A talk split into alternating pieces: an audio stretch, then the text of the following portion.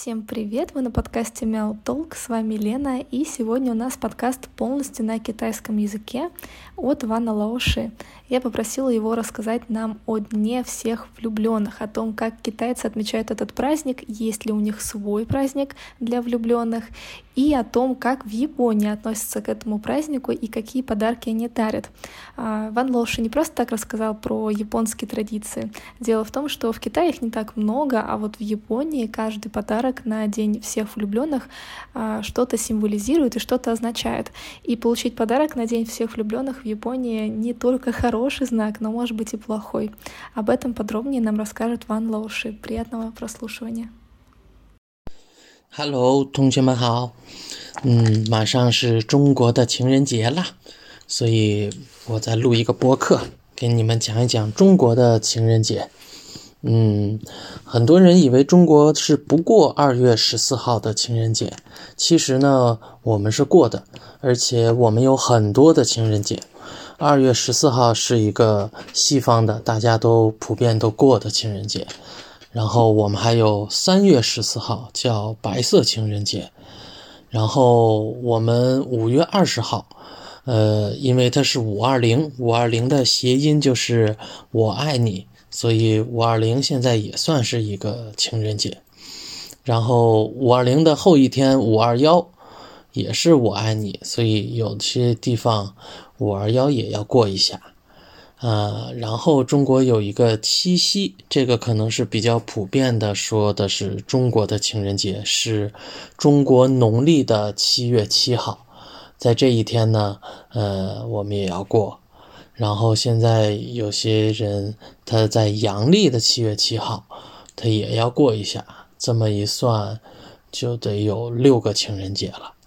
但是我们有情人节的历史呢，很短，也就是大概十几二十年左右的时间，我们才有的情人节。而且最早也是像。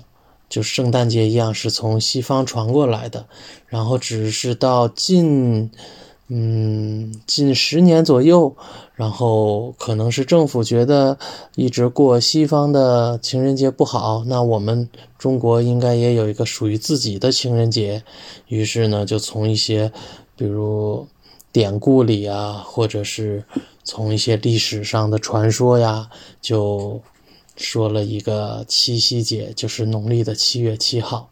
但是我在做这个节目的时候，我也查了一下，嗯，也有人说七夕并不是中国的情人节，还有说农历的三月初三那个才应该是情人节。但不管怎么样，现在比较普遍，中国人就认为，呃，七夕节是属于中国的情人节。但是我们在这个节日里并没有特殊的东西，呃，就要做特殊的事情，或者是吃特殊的东西，或者做一些特别的一些活动，其实是没有的。和二月十四号的那一天差不多，情侣一般，呃，主要是男生他要给女生送礼物，然后巧克力呀、玫瑰花呀。然后要一起吃饭，或者再去商场买东西、送礼物，大概是这样。然后其他的节日呢，也基本上是一样的，嗯，就是吃吃喝喝、送送礼物这样。当然，有一点是比较有意思的，就是在中国我们会有一个社交软件，叫微信，英文是 WeChat。这个软件里呢，我们可以给对方发红包，但是红包的金额上限是两百块钱，不能再超两百。只有在这个情人节的当天呢，它特殊，它允许我们发五百二十块，就是五二零，我爱你的意思。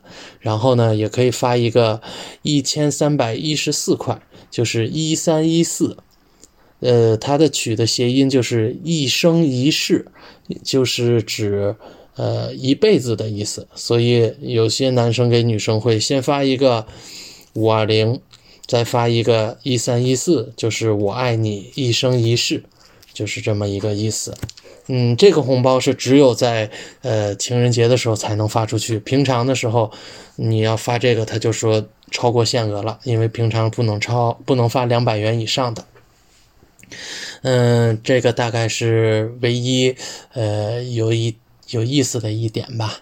然后在我做这个节目的时候，呃，我也搜了一下，就是中国的情人节有什么特殊的故事，嗯，没有找到。但是，呃，我看到了另一个人，他是对比，呃，中国和日本的情人节。反正我们的这个播客也是为了给大家锻炼听力，我就给你们讲讲，呃，日本的情人节有什么特殊的事情。他们日本呢，在二月十四号情人节的当天呢，是女生给男生送礼物、送巧克力，而且送的巧克力不是买的，是自己亲手做的。但是他们会给很多很多人送，但是只有其中有一份是比较特殊的巧克力，他们叫本命巧克力，这个是送给他喜欢的人。或者是他想要去表白的人，呃，这个最重要的一个巧克力，送出去以后呢，嗯，在一个月之后的三月十四号，就是叫白色情人节，在这一天呢，收到过这个本命巧克力的男生呢，他还要去回礼，就是在可能比如有一个男生很受欢迎，他会收到十个这种本命巧克力，就是有十个女生都。给他表白呀，或者说送他这个礼物，那么他就要给这十个女生呢都要回送礼物。回送礼物的时候，他们就会分三种情况。嗯，第一个呢是送给这个送给这个女生曲奇，曲奇就是饼干。嗯，这个意思就是，呃，我们嗯不会成为情侣，我们可以继续做朋友，是这个意思。还有一种呢，是男生给女生送棉花糖，棉花糖的意思就是明确的拒绝，说我不喜欢你，啊，我们。我们不会在一起，是这个意思，就感觉有一点点残忍。然后，但他也说，日本很多棉花糖里面是包着巧克力的，所以这个意思就是，我把你送给我的巧克力原封不动的还给你，然后外面还加了一圈软软的糖，好像是这个意思。嗯，这是第二种。第三种的话，就是如果这个男生喜也喜也喜欢这个女生，他就会送给女生，嗯，糖果。然后这个意思就是，可能他会同意这个女生的表白，有可能他们就会在一起。呃，这个我觉得还挺有意思，因为在中国没有这么多的讲究。然后在中国，我们感觉过情人节就是，嗯，女生有一个机会可以管男生去要礼物啊，或者是去吃一些好吃的呀。